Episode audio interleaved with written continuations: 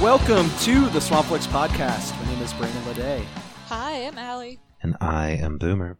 and we are three friends who are meeting over the internet to talk about movies once again. I have some movie news up front related to things we talk about on the show sometimes. Two items. Please tell me that this is uh, Matt Farley news. No, I have no Matt Farley news. Um, Oh, okay. Although he is releasing his second feature film of the year soon, called Metal Detector Maniac. Ooh. So that's spooky Halloween season content right there. We know that you're listening, Matt, and we love you. We love you so much. Matt is actually a big Impulse fan, uh, which is how we know that he's listening. Because Oh. like within hours of us posting that episode, he he checked in to uh, say that we did a good job discussing it. Aw. Well, I feel bad uh, that his films are a Swampflix blind spot for me. I've only seen I've only seen good things. So Local legends, "Don't Let the River Beast Get You," and um, "Monsters, Murder, and Marriage in Manch Vegas" are all modern classics. I love the But titles. okay, speaking of impulse, my movie news item was that uh, William Shatner is paying Jeff Bezos' company to fly him to space in real life, Space can have him. And yeah, we hope he stays can there. happen. And uh, the other item uh, related to topics on the show is that Alli guested on another podcast recently called Horror versus Reality. I did. We covered the Hitchcock movie Frenzy, which uh, was one of his last features. It's a rough ro- watch, uh, for sure, but we also talked about the real life murders that inspired it.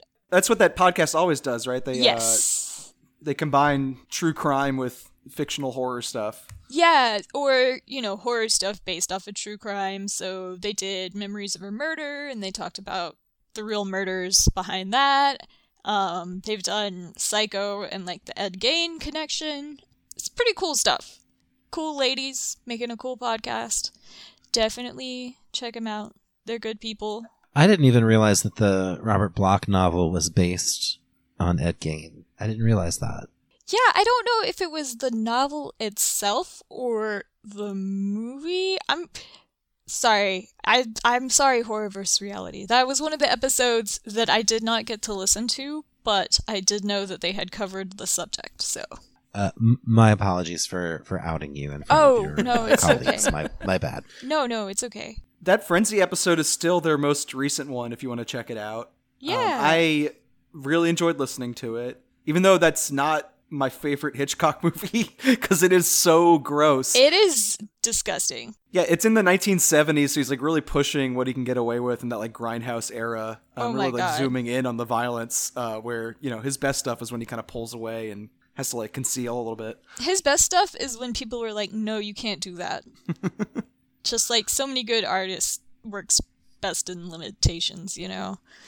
So many good artists, it's so much better when somebody can be like, "Actually, you shouldn't." Have you considered not? Yeah, exactly. Right. Every great artist needs someone who will do that. Just say, just say no. And I think he does that a little bit in that movie because, like, the first rape strangulation scene is like really rough to watch. I saw it at Prytania, and there were like walkouts at Oh, 10 a.m. wow. on a Sunday morning, which I get. Uh, That's totally, totally understandable. I was not expecting that at all. You know, especially for that era, like, you know, there's so many movies that don't even come close to that level of, like, sheer just, oof. Brutality. Yeah, it's super brutal. But then later in the movie, he like doesn't do that again. Like when there's another strangulation, the camera like pulls away and like leaves the building.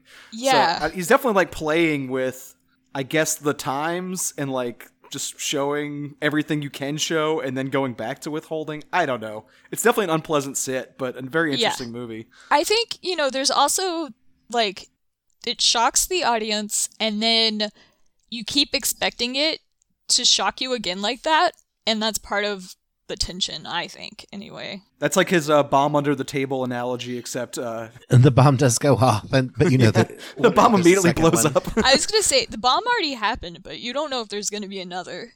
Yeah. It's rough, but I had a lot of fun recording that episode, so maybe one day they'll they'll have me back. we'll see. We'll see. I don't know. I'm uh I asked uh if they were gonna cover the news about the Zodiac killer, and for those under a rock, they may have determined the identity of the Zodiac killer. So yeah, I asked if they were going to talk about that, and um, I was told that maybe because they don't really consider Zodiac a horror movie. So we'll see. We'll see what they do. Also, Ted Cruz has not been apprehended yet, so the story is still unfolding. Yeah, the story is still unfolding. But uh, other than that, it's just been a lot of Columbo, and um, we were talking about it before, like off mic, but uh, also the story of Walnut the Crane and her zookeeper, Chris Crowe, and their love story, which, if you haven't checked it out, it is not movie related yet, but it's worth checking out. Boomer, what have you been watching since I'm clearly just not doing anything but school and cheating on y'all with other podcasts? Well, we uh, decided to go ahead and pause the X Files watch since we reached the end of season seven, and it is now spooky season, and that means horror movies a go go. The first one that I checked out it just came to Netflix, starring Megan Fox. It's called Til Death. It's okay. Uh, I'm currently working on some copy for that and a couple of the others that I've seen, so I don't want to talk about it too much because every time I say I'm going to do copy and then I talk about it here first, I never circle back and actually finish the review. So I will not get too into detail, but essentially it is Megan Fox doing a variation on Gerald's game Okay. where she ends up sort of handcuffed to her husband's dead body.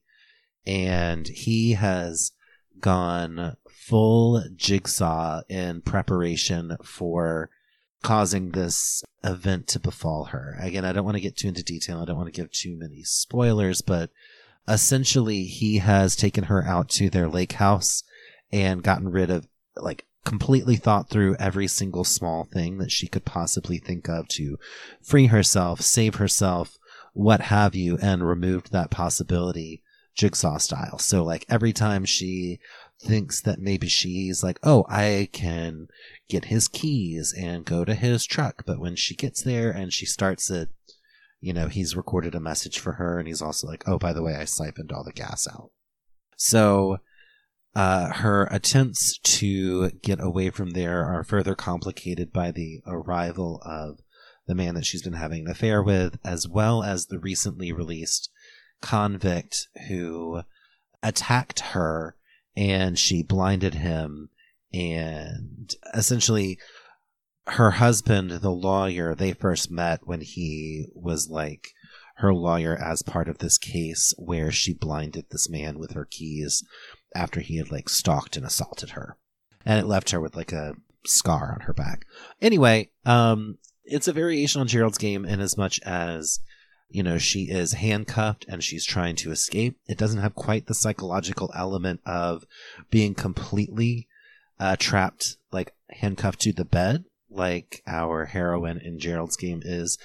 But Megan Fox did drag a stuntman around for the entirety of this movie, and it's very impressive. It looks great. I will say that Kat watched it with us, and Kat wanted it to be pointed out that Megan Fox's makeup is never smeared, never runs. she Oh wakes God. up beautiful. She even after she like gets blood on her and washes her face, her face is still perfectly made up. Um, Kat was annoyed by that, and she wanted to make sure that it was noted in any capacity, either writing or or on the podcast. So I just want to make sure that it is no- duly noted in the record that Megan Fox's beauty is never tarnished. It's also worth noting that uh, Jennifer's Body got another accolade, uh, a delayed one, by being added to the Criterion channel this month. So it's officially, you know, Woo! primo cinema. Something that a lot of us have known for over a decade now, but it's still slowly gaining respect and traction in that trajectory. She doesn't usually get a lot to do, so it's cool that there's a couple horror movies that are like actually giving her some screen time, something Yeah. to chew on. And then the other movie that I watched, and Brandon, I know that it piqued your interest uh, simply because, uh, you know, we share a Shudder account between all of us, and it was added to the list but it was Scare Package. I did not add that to the list. Someone else did that. Oh, okay. uh, do you know what it is? I have no clue what that is. Too bad I have my own Shudder account. The Swampflix Shudder account sounds like So last. the last time we were all together, we talked about Grimm's fairy tales and other um, anthology horror films. We talked about how we all sort of enjoy those, and so once the season seven finale of X Files had been seen, I immediately went to Shudder and I was like, okay, I'm going to the anthology section. I'm going to pick something. And Scare Package looked interesting to me, uh, and so I checked it out. I I read the Roger RogerEbert.com review. Obviously, it wasn't written by him. Um, you know, he he's dead. Although that would be really spooky. A g- g- Um, g- ghost. Ghost. Uh, it's an anthology film made up of seven short vignettes that one of, including the sort of wraparound uh, segment. So it opens with a segment called Cold Open, which is about a guy named Michael who basically has a role in horror films in the sense that he is behind the scenes and it's his job to put the cursed devices in the attic or to cut the power before the killer shows up, right? And then he quote unquote leaves the movie. So basically he's like a almost like a technician in sort of a cabin in the woods kind of way. And you're thinking, oh, okay, this is going to be the wraparound for all of these different anthologies, you know, all these different vignettes within this anthology, rather. Um, and no, it's not. It's actually that he is just a person who is telling his screenplay idea to a guy that picked him up as a hitchhiker. And that actor The who plays of the, all. the guy who picks him the guy who picks him up, his name is Chad Buckley. He's played by Jeremy King. And Chad runs Rad Chad's Video Emporium, which I immediately was like, oh, that's Vulcan Video. The late, great, dearly departed, love of my life, Vulcan Video. And then I kind of talked myself out of it. And then by the end, yeah, it definitely is because they eventually go outside the shop and you even see like the mural there with, you know, Clint Eastwood and, and, and everything. So shout out and uh, pour one out for Vulcan Video. But the individual segments are kind of hit or miss, as often happens within anthology film. And what I really enjoyed in the Roger Ebert review of it was uh, this line hilarity ought to ensue, but somehow never does. Brutal. So there are a couple of gags that really work. It's a lot of non professional actors for the most part, or professional actors who I guess are just not well known. Like the most well known people in it are like Noah Segan and Jocelyn DeBoer, uh, who we have previously talked about. She was one of the stars of Greener Grass. Oh yeah, she's hilarious. Yeah, she's great, and she's she has like a 35 second role in one of these vignettes, uh, which is one of the better ones. It's also the one with Noah Segan in it. It's about a guy who seems disaffected, who is at a bar and uh, sees an advertisement for like a men's rights advocacy group. And then he goes to their meeting, but it turns out that they're like werewolves. And then, of course, the additional twist is that um, he's like either a werewolf hunter or some kind of like occultist who is uh, killing the werewolves for their skin for some kind of ceremony. Uh, the best segment is Girls' Night Out of Body. It's also the weirdest one. Great title. yeah. Yeah. Uh, it also has the best introductory gag. It's that the guy who has been hired to work at Not Vulcan Video is like putting videos back, and there's like one section that's titled like post feminist, you know, some like extremely narrow description of a genre uh, that includes like post feminist, you know, etc. And it's like just the one videotape there, and it's Girls' Night Out of Body. But the video store sort of serves as the wraparound segment in the sense that the videos that they're watching and the like the vignettes themselves function as videos that are being discussed or shown in the rental store. And then eventually we sort of exit back out to the wraparound narrative and Chad himself has been kidnapped as part of a scientific experiment on a slasher killer where this guy identifies like the other horror character stereotypes. There's like the jock who, you know, is wearing like the Johnny Depp half shirt from Nightmare on Elm Street, right? Uh, the stoner. Uh, and he's like, oh, you're the final girl and you're the slut. And like, he ends up being wrong about which is which. And it feels like a joke that would have been so funny like 15 years ago. Cabin in the Woods. Yeah, that's the thing. I mean, Cabin in the Woods was was was 9 years ago. But yeah, it's like it's a little bit postmodern, but it's like late to the party. The things that it's doing are not quite as funny as they think they are. And that does include the fact that Joe Bob Briggs is in this movie. Ugh. Oh, oh what are your feelings about Joe Bob? Share them with me. Um, I just think he's like a Gen X. I'm apolitical, kind of a bully. I don't really have super specific feelings about him because I find him tiresome and don't pay much attention to him. My weekly experience with him is oh, why is everyone tweeting about this one 80s movie I like that um, never gets discussed? Oh, they're watching it on Joe Bob. Okay. And then I tune out. Yeah, um same. I I'm not I'm not a huge fan. I have a coworker who like really really loves him and I love how much my coworker loves Joe Bob Briggs, but he does not mean anything to me. Like I didn't grow up watching, you know, whatever the horror diners, drive-ins, and, and dies thing is, whatever it's called. I uh, that was not my thing. I much more clearly remember TBS's Dinner and a Movie and their peas and carrots advertisements.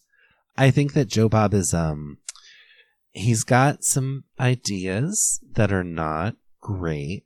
He flirts with right wing rhetoric a lot. And then Yeah. he's like, I don't know what you're talking about. I'm just telling it like it is. I, I stay out of politics. Like, Yeah. whatever. Which is Yeah. the line. I just went on for about two hours last episode about how much I love Elvira, and I have like an endless enthusiasm for talking about that. Yeah. Um, I can't talk about Joe Bob for more than 30 seconds, apparently, because I just bore myself as I try to explain why I don't like him. Yeah. you know, I don't love Svengoolie, but I'll take Svengoolie over Joe Bob any day. Same.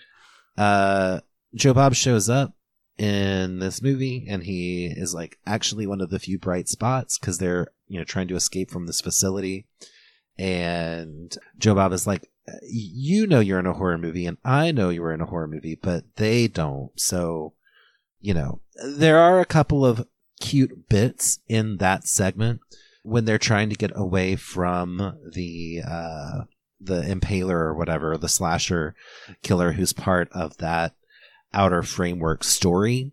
One of the things that the stoner character does is like pretend to be one of the campers that he couldn't save, you know. And at one point, he, they have to, they're like, "Oh, the reason this car won't start is because it has to be more than 14 meters from the killer's body. So they have to like get out."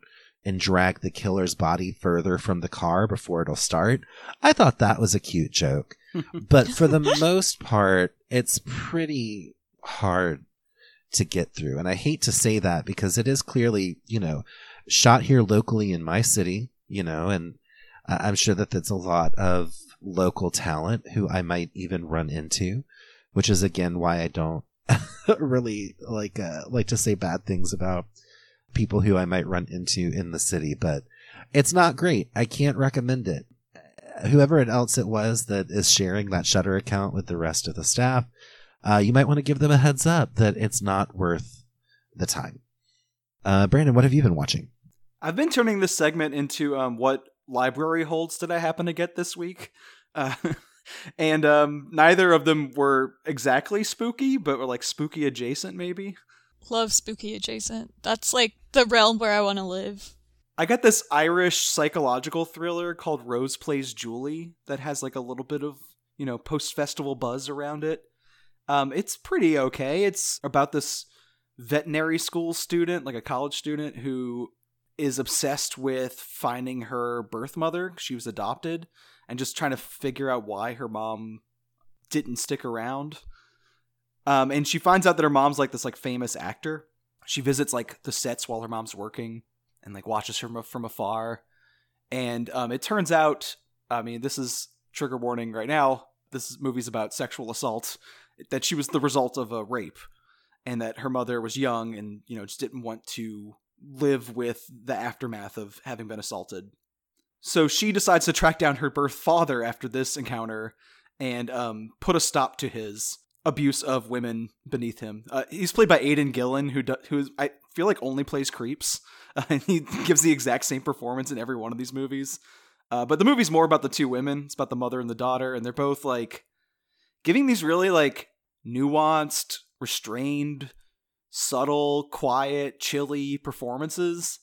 And I'm watching this film like this is one of those indie movies that's like really tense and like really well made and really like thoughtfully constructed, but it just has no humor to it and no artistic style. Like it doesn't let the style of it overpower the story it's telling, which is like where I really like movies to go, especially genre stuff.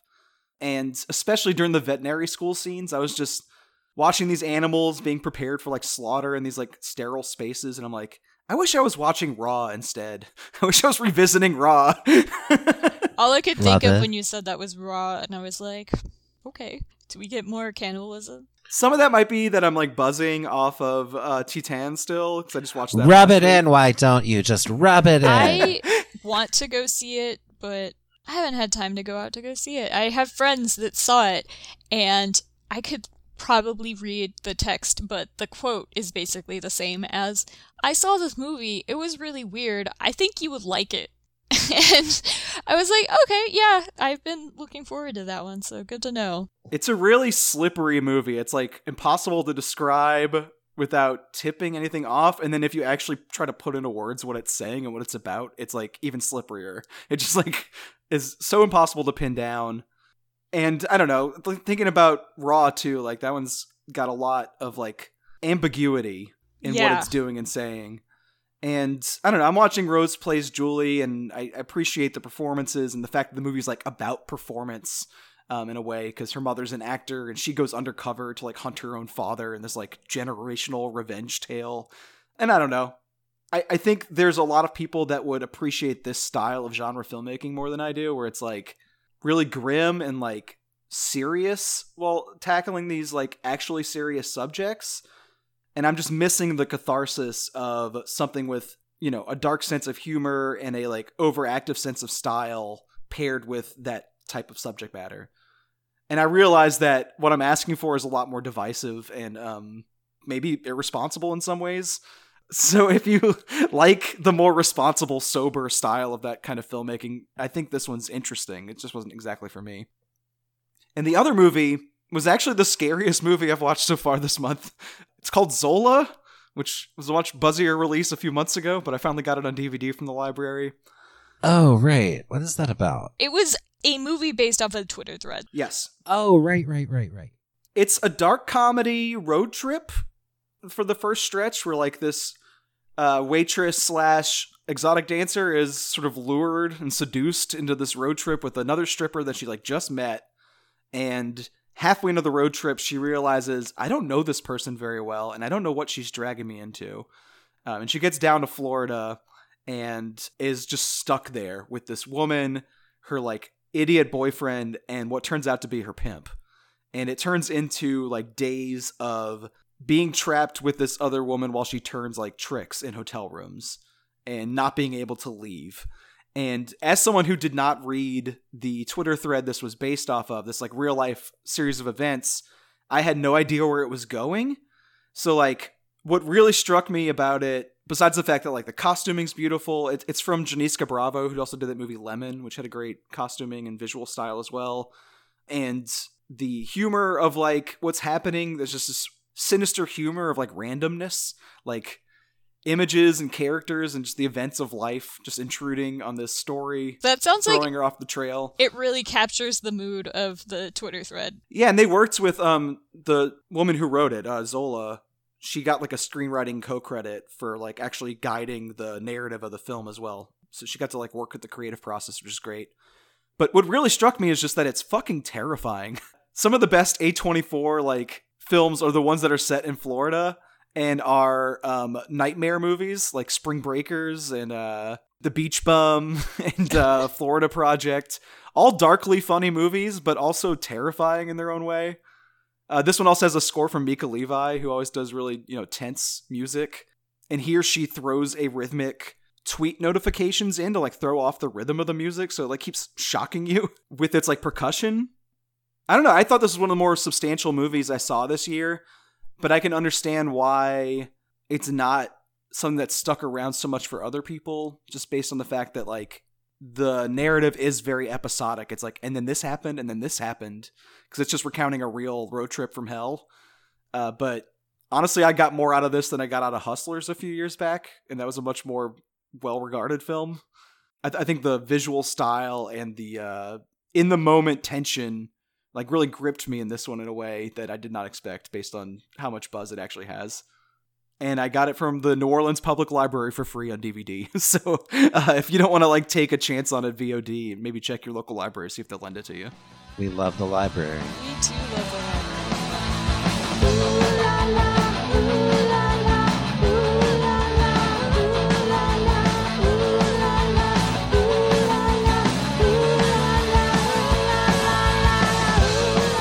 It's a really odd film. It starts with kind of knockabout satirical undercutting comedy and then moves into something which is really kind of operatically creepy and odd and genuinely bamboozling and it's called The Wailing. For this episode of our podcast, I had everybody watch the Korean movie The Wailing.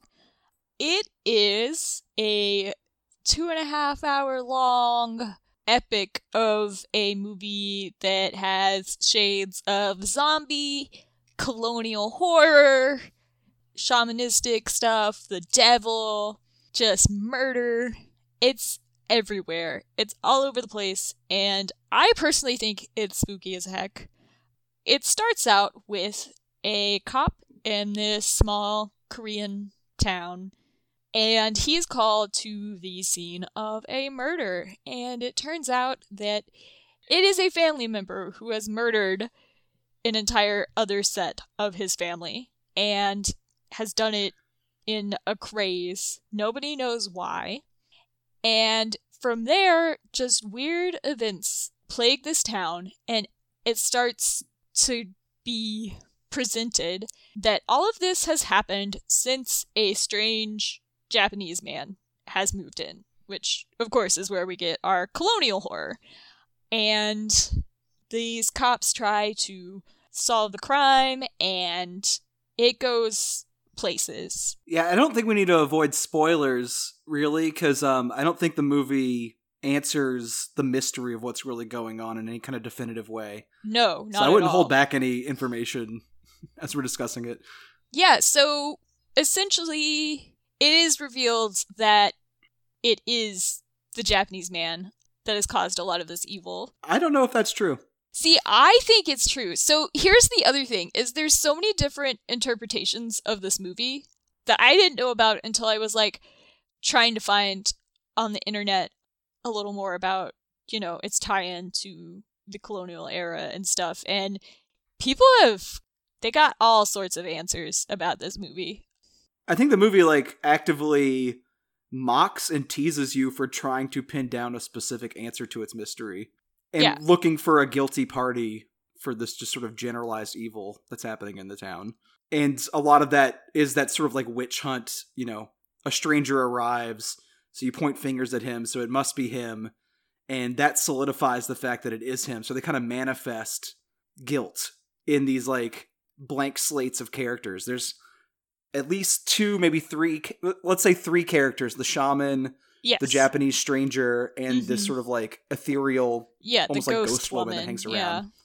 And anytime you point your suspicion of those characters at them and start reading into their behavior, where they're basically just standing there as blank slates, you're manifesting their guilt and turning them into something more evil than they actually were. You're like putting evil into them as like a symbol, and then by, by the end, actually transforming them into these evil ghouls. Um, a, a lot of the interpretations I saw from people who don't like this movie are that it like doubles down on its xenophobia. Yeah, mean, obviously- that's what I, I saw too. Is a yeah, lot that's of present. yeah, it's not surprising. Like I said, I think it is more of an allegory for Korean history, um, and its history of being colonized by Japan, the effect of it, and what I interpret the ghost woman as actually is like the presence of like the pleasure women that the Japanese soldiers took as as well as like the young girl, the daughter. But there's also the shaman and the idea of families killing each other. So, like, we got the Korean War, we've got the shaman who only wants money for, you know, the capitalism aspect of it. There's a lot going on as far as like Korean history stuff goes. So, it's hard for me to look at it in like a, oh yeah, xenophobic light, except for, you know, the fact that they just keep saying Jap, like, constantly. Yeah, maybe um, the word distrust is better than like xenophobic because you know Yeah. there is like a actual historical precedent and like reason for that distrust. Yeah. But I think the distrust itself is the evil, and that like small town mentality is the evil presence in the film. And I think there's two ways to interpret that final speech from what turns out to be quote unquote the devil, um, where it's like either confirming your suspicion of these outsiders, or it's like the way I read it, which was like, I become what you see in me. Like you were Yeah. manifesting an evil in me that I, I did not arrive with. Or even like the uh, the shaman, um, he kind of arrives as what feels like a slickster, like a con man. Yeah. And um, the more trust they put in him to save the cop's daughter from this rage virus that uh, everyone's being infected with, the more real his rituals become and his effect on the world become. They they like manifest a power in him that he did not arrive with. And I, I really like how heady and like ethereal a lot of these ideas become as the movie goes along because you kind of want you know it, it piles a lot on you there's like zombies and ghosts and like Yes. a curse and magic rituals and like satan by Yeah. the end and like it piles a lot on you and you want one of those to be like an understandable genre that the film is in and it avoids all of that it, it like i think has fun with slipping through your fingers every time you try to grasp onto what it's doing um, and i found that very thrilling Yeah, I think that's definitely part of the the terror of it is what is going on? What is the right answer? I just say that because of the shamanistic ritual that turns into a spiritual battle between the shaman and the Japanese man and the murder shrine that it was like the superstitions of the Japanese man in this township that sort of created this horror. But, you know, he could just be a, a guy that likes taking pictures of murder sites and people in town. Who knows? So yeah, it, it's definitely a uh, slips through your fingers what is the real evil here. Because even if he's causing some of those crimes, how would be he be causing everything, I guess? I don't know. That's just why I say, like, you know, he's responsible for all of it. But also on the internet, I saw somebody say that they thought it was all just bad mushrooms. And I was like, really? I would love to see your interpretation of that, but they didn't really explain it anymore, so. that's one of the culprits that's Yeah. suggested um, and i think you could read into any one of them that you want Exactly. to focus on did y'all happen to see um, the empty man from last year No. No. It's another movie like this. I, I, I'd actually put um, Impetigore in the same category as well. Uh, I think I think The Empty Man is currently on HBO Max and Impetigore is on Shudder. And the two movies in tandem, like just thinking about them, gave me this like vision of like what I would want mainstream horror to be like all the time. And I feel like uh, The Wailing fits firmly in that same paradigm where it's like I'm a little surprised by that. well, I, okay, let me put it this way.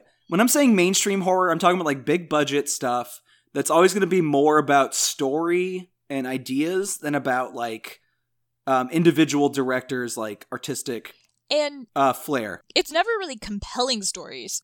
And like the ideas are interesting, but like they're never really fleshed out. So it would be interesting to see somebody really given like yeah something weird and ethereal and hard to pin down and give them a huge Hollywood budget. Yeah, I think this does the thing where it like it looks and feels like a kind of horror movie you can understand and is playing with like the scale of, you know, the big budget 70s horror like The Exorcist that people are still like holding up as like the ideal heyday.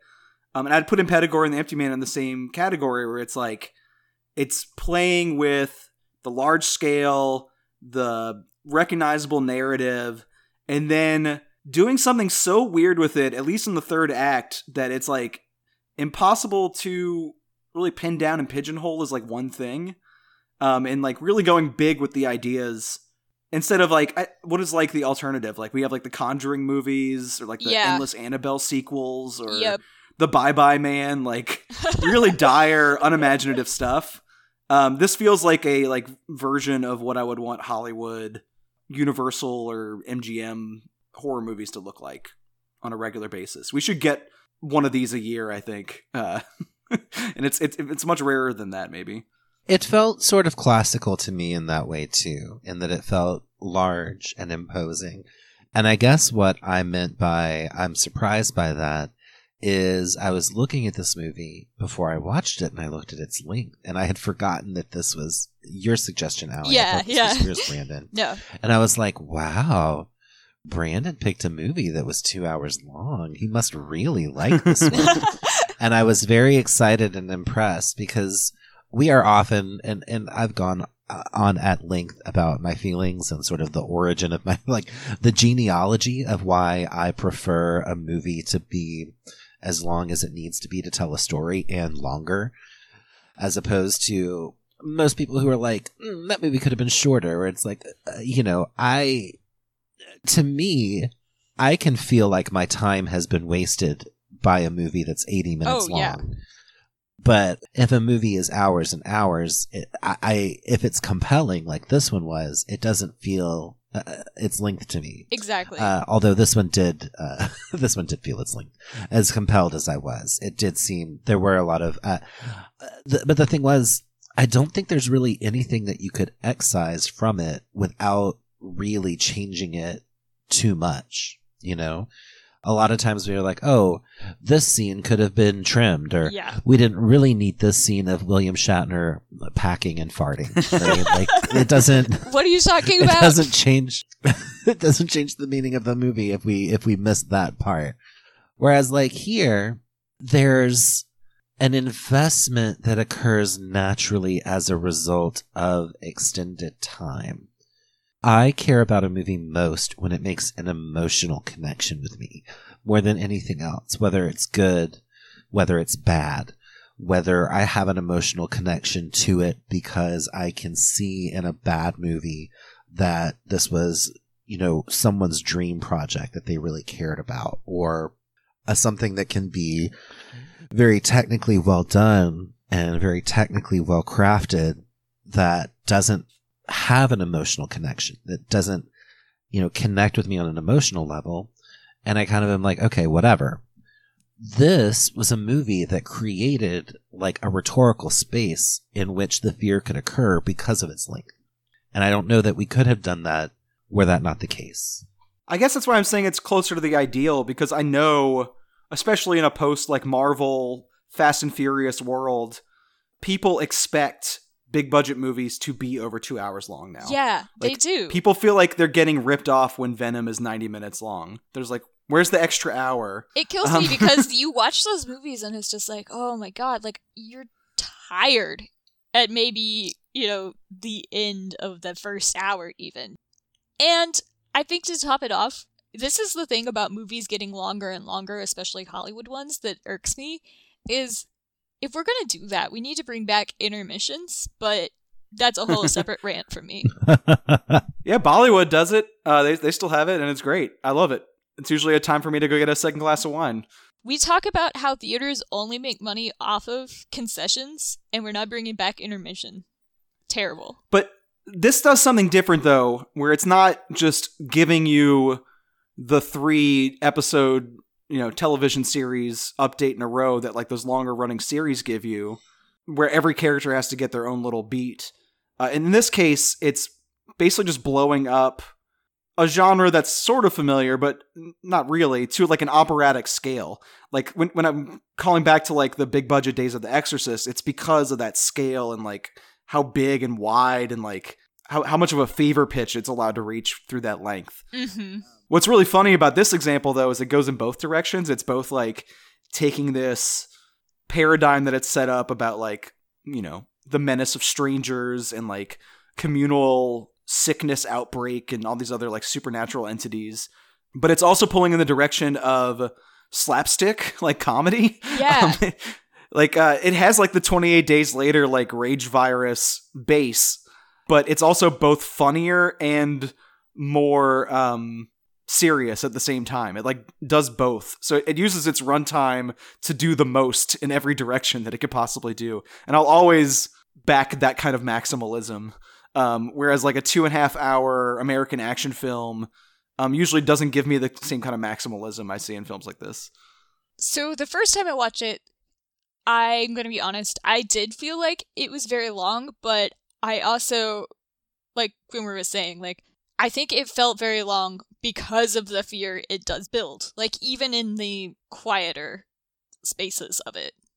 There's something to be said that you could call this movie just a thriller, but this movie scared me so much. Like, the first time I watched it. Like, this time it's at least, like, I knew where everything was going in, but, like, man, that this got labeled, like, just a supernatural thriller, I was like, oh, really? No. I mean, that just means horror to me. I know, it does just supernatural mean thriller, horror, but- literally is horror.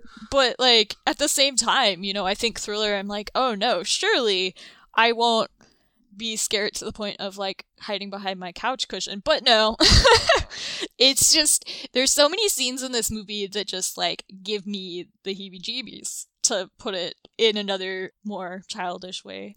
What are some specific scenes? The first scene that really just like got me was the scene with the hiker and hiding behind the Mm. rock and just having the demonish like almost nude Japanese man like reaching for him, like reaching through the screen. Oh my god. That scene got me like so good. I was like, ah don't I don't like that.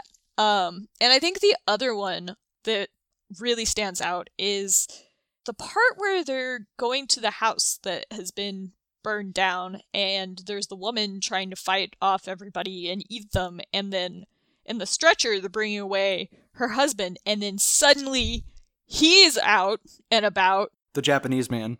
oh man and then they're biting everybody Right. oh This movie also uh, leans into the two taboos of like children in peril, where like Oh, his daughter's god yes sickness is really excruciating to watch.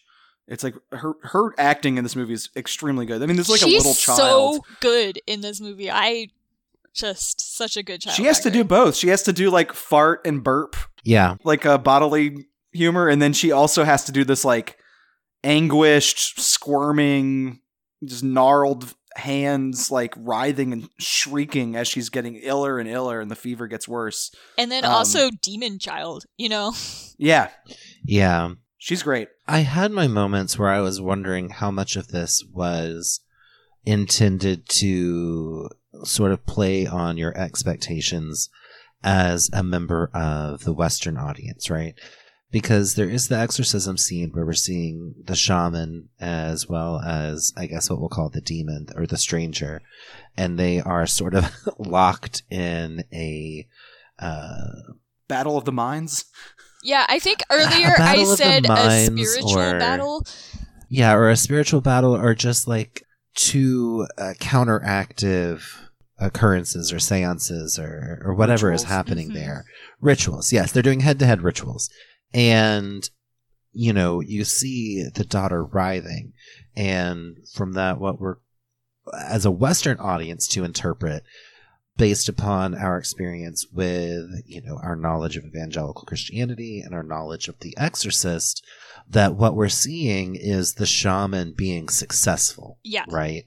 And that it is the father's weakness in his refusal to let the ritual be completed that causes the uh, daughter's possession to continue, rather than if he let the shaman finish the ritual and then they would be done and she would be cleansed, etc., etc. Now, of course, that's uh, that assumption is drawn into question based on what we maybe learn uh, at the conclusion about who is in cahoots Yeah. with whom or what. But I, I don't know that I had the same interpretation. I know that there is a deleted separate ending that kind of lends itself to a less ambiguous ending. But to me, it seemed more like a four car pileup between four different like modes of being. You've got the shaman, you've got the woman in white, you've got the stranger, and then you have this family. And it normally, whenever you're watching some a film like this, you've got the family and the possession, right? And the Mhm. possession is fought by the priest or what have you, and it's fairly straightforward. But this, it sort of seemed like there were multiple beings from different spiritual disciplines, which I think was brought in by the presence of the the one cop's deacon cousin, and the fact that they do go to like a Catholic church at one point to talk about what's happening. But I do like Brandon's interpretation that what we see in the stranger is what people expect him to be. Because there, you know, the film does start with that biblical quotation that then is called back whenever the deacon is confronting the stranger. Yeah. With what appears to be, you know, Some stigmata going holes on. in his hands. yeah. Yeah, stigmata. I don't know. I personally don't think the ghost lady yeah, tell me evil. what tell me what your interpretation is of these events. So, I don't trust the shaman, and I don't trust the Japanese guy, and I don't trust the police. But I do trust the ghost lady. Like I said, I think that has to go with my interpretation, like from the viewpoint of like Korean history and like the colonial terror there. Because to me, it, it Right. very much feels like, especially when they talk about, oh, the woman who was raped by the Japanese man. You know, to me, it struck me very much as like a call to that whole concept, especially since the pleasure women thing has been an interesting, like, and terrible, obviously, like historical thing, but like the way Right. that like Japanese government and everything has handled it has been incredibly Yeah. fraught. I mean, they great. didn't even formally apologize until the 90s. And then yeah. even in 2017 there was the one guy I don't was it the prime minister or was it the emperor? I think it was the emperor that said, "Oh, the Japanese government didn't do that." And right. it's like, "Oh my god, like it's 2017. Y'all acknowledged this in the 90s. How is there still someone publicly saying this?"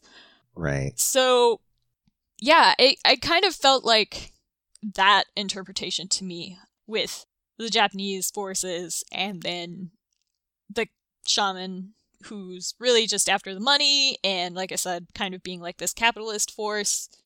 And you have this ghost woman who is not being listened to Yeah. who just, you know, seems intent on saving people from this Japanese man rather than actually like causing harm.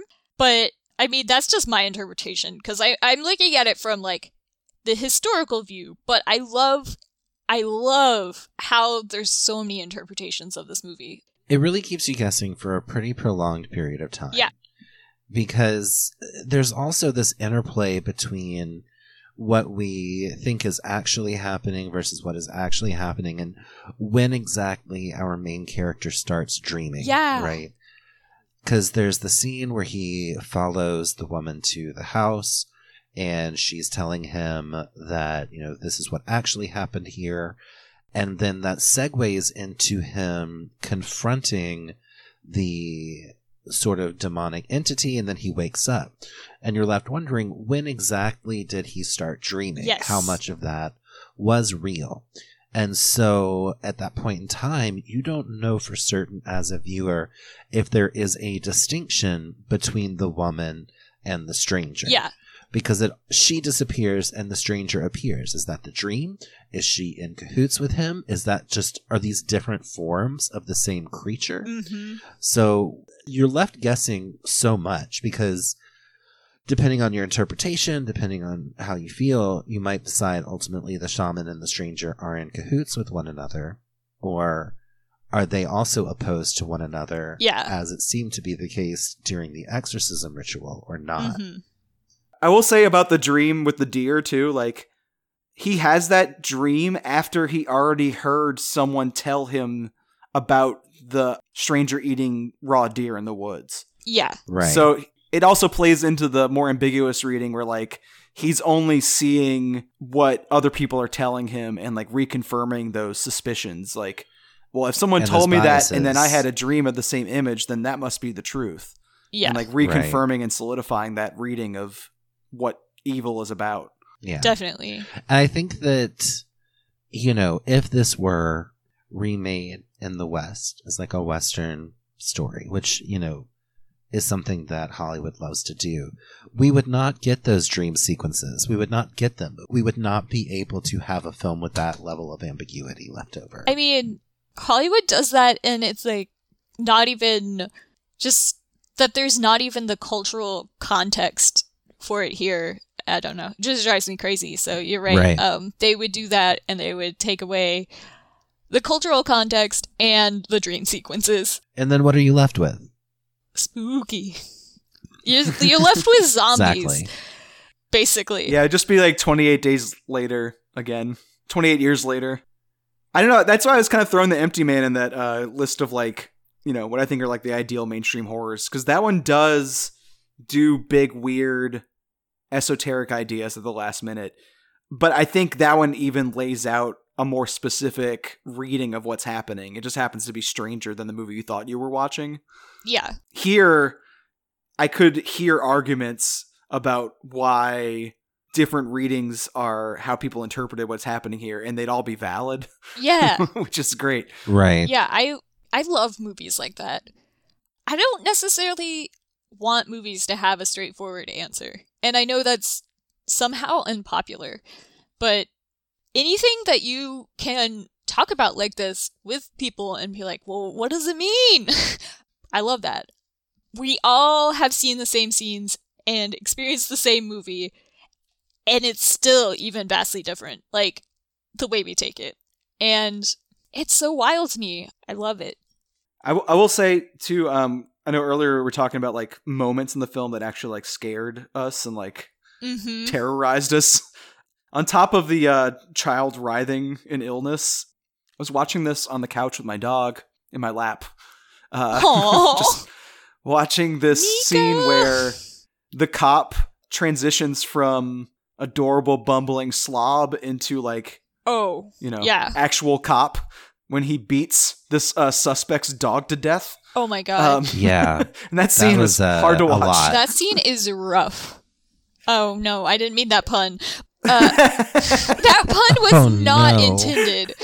i loved it anyway Uh, Uh, and it does that brilliant um, thing we were talking about hitchcock earlier where like it leaves a lot to your imagination like you feel like you're watching something more violent and explicit than you are like it pulls away and you listen to the violence yeah. and what you're imagining in your mind is probably more traumatizing than what the movie could actually show you Yeah, I was gonna say it's interesting. Like we don't really get a whole lot of the explicit violence without, save for the scenes where they're like a zombie attack. Like we never see the actual murders happen, which Yeah, and even really the aftermath is not that thing in Hollywood horror films where you walk in and everything's decorated in blood and like someone wrote something cryptic on the wall in blood. yeah, Um, and it looks like a haunted house set. Like yeah, it doesn't look real. Here, the violence is not sexy or like romantic in any way.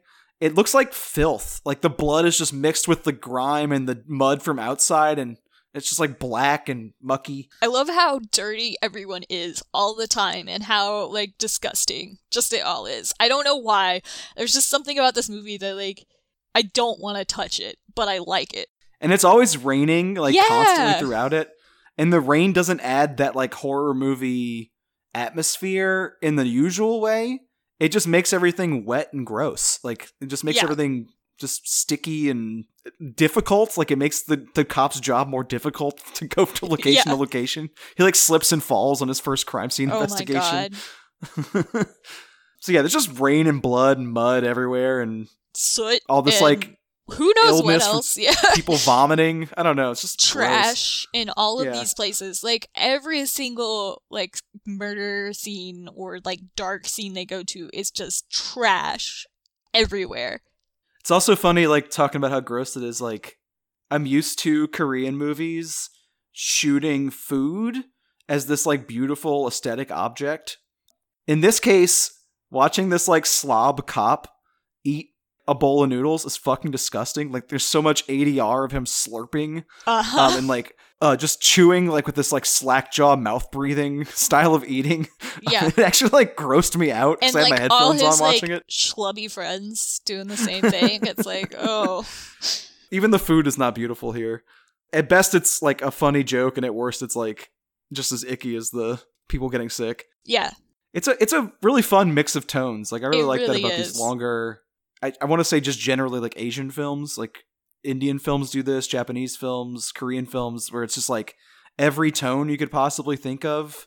It's like a real journey through like Yeah. different feelings and sensations and Right, because there there are some things that are clearly played for comedy. Right, like when they're looking for the stranger and they go to look for him, their fight with that reanimated body is clearly played for comedy. Yeah. yeah.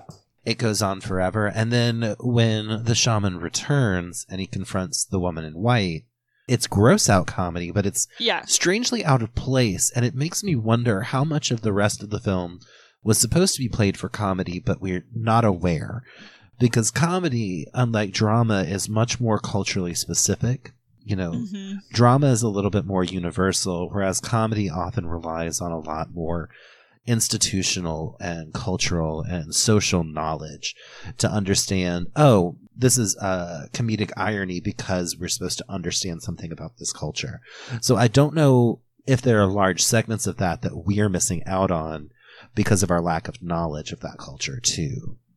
Well, there is the really obvious stuff, like the little kid farting and burping, or like Yeah. sneaking up to watch her dad have sex in a car and like call him out and having sex. Uh, like that all that stuff's like all straight up slapstick. Right. And then there's the sort of genre minded stuff where like I was just talking about the rain being this more atmospheric, like gross setting. But then there's the scenes in the cops, like the police station, where everything they say that's like vaguely spooky is punctuated by a thunder outside. yeah, And that's really overdone in a comedic way. yeah. It's overdone in a comedic way, and then they like actually get their scare, which is Right. There's a good jump scare at the end of that. Yeah, So there's definitely like a universal filmic language, at least in like the fact that we know what to expect out of genre movies. So like it can subvert your expectations and play with them. And that stuff seems intentionally funny. And then there's the stuff that it's like obviously upsetting. I, I doubt any of the possession illness scenes with the child are supposed to be like for a goof. Except maybe when she burps after eating that giant fish meal where she eats everything in the fridge. yeah, Um, but yeah, you're right. At the same time, there's like so much in between, especially when it comes to just straight up dialogue, where we'll never know unless we like Mhm. go to live in Korea for ten years and get acclimated. part of the thing is like there's two different types of storytelling culturally. You know, here we're very focused on the three act structure, beginning, middle, end. And that's been the thing, you know, forever, book wise, movie wise, play wise. Whereas, you know, I feel like in Asia and, you know, countries that aren't quote unquote in the West, there's a little bit more play there. It's more about a journey and a quest, and there's not as strict tones, and there's humor and like suspense and everything. And I'm really glad to see more of that getting popular, especially here. I mean, we do need to look at more, just more narrative structures from everywhere. I mean, Parasite winning an Oscar is the last Oh. good thing that happened in the world. Yeah, So I'm still riding on that high. yeah, Uh, hopefully, that means more you know funding and distribution for this style of cinema. yeah. I sure, I sure hope so. And I think, you know, The Wailing did get a pretty wide distribution. And, you know, we were talking about how widely available it is before we watched yeah, it. it's streaming on so many different platforms right now. I know personally, like it was playing at multiple theaters here when it w- came out. I didn't, I did not have the chance to go see it in theaters, unfortunately, because, and and also fortunately for theater goers, because you know there's some of those scenes that would just be so much scarier on a big screen. But I'm a yelper, y'all. It's bad. I always want to go see these movies in theaters, and then I watch them at home, and I'm like, oh, I'm so glad for everyone in that theater that they didn't have to deal with me like yelping and gasping and being like, ah. I think the theater experience too is like where these like longer movies work best. And I, I am guilty of what Boomer was saying earlier of just like when I have a selection of movies that I want to watch, I my general rule is I'll just pick the shortest length one. Yeah. Which is why, you know, I've been meaning to watch this movie since 2017 and just never got around to it. But if I were going to go to the theater to watch it, that wouldn't be a problem. Like, I don't really care how long a movie is in the theater. It's like, can I sit on my couch and not look at my phone for two and a half hours in a row? I don't know that I have that kind of resolve. Uh, unless it's for this show or, you know, a movie of the month selection or something. So I guess that's my roundabout way of saying thank you for giving me an impetus to finally make the time for it because I never clear an entire evening for a movie like this uh, unless I catch it in the theater. I'm so glad you liked it. I'm so glad this wasn't like a, oh god, she made us watch this two hour long thing we gotta drag ourselves through. I'm glad it was well received. It certainly was in this house. Well, uh, next week on the show, we are going to talk about another group of films that follow a maximalist filmic style. We're going to talk about horror musicals, starting with Brian De Palma's Phantom of the Paradise, which uh, throws everything it possibly can at you in the same way. which is under two hours, but sometimes feels uh, twice as long as The Wailing in some ways. It is a very Yeah. unwieldy film, but a very good one. And stars uh, Suspiria's Jessica Harper. It's always good to see her. And in the meantime, we are posting purely spooky content all October. I'm holding my reviews of things like Zola until the month is over. I'm just unleashing all of my horror reviews this month and anything else anyone wants to contribute. And you can check all that out at swampflix.com all the way up to Halloween. Unleash the spooks. Spooky dreams, everybody. Pestilence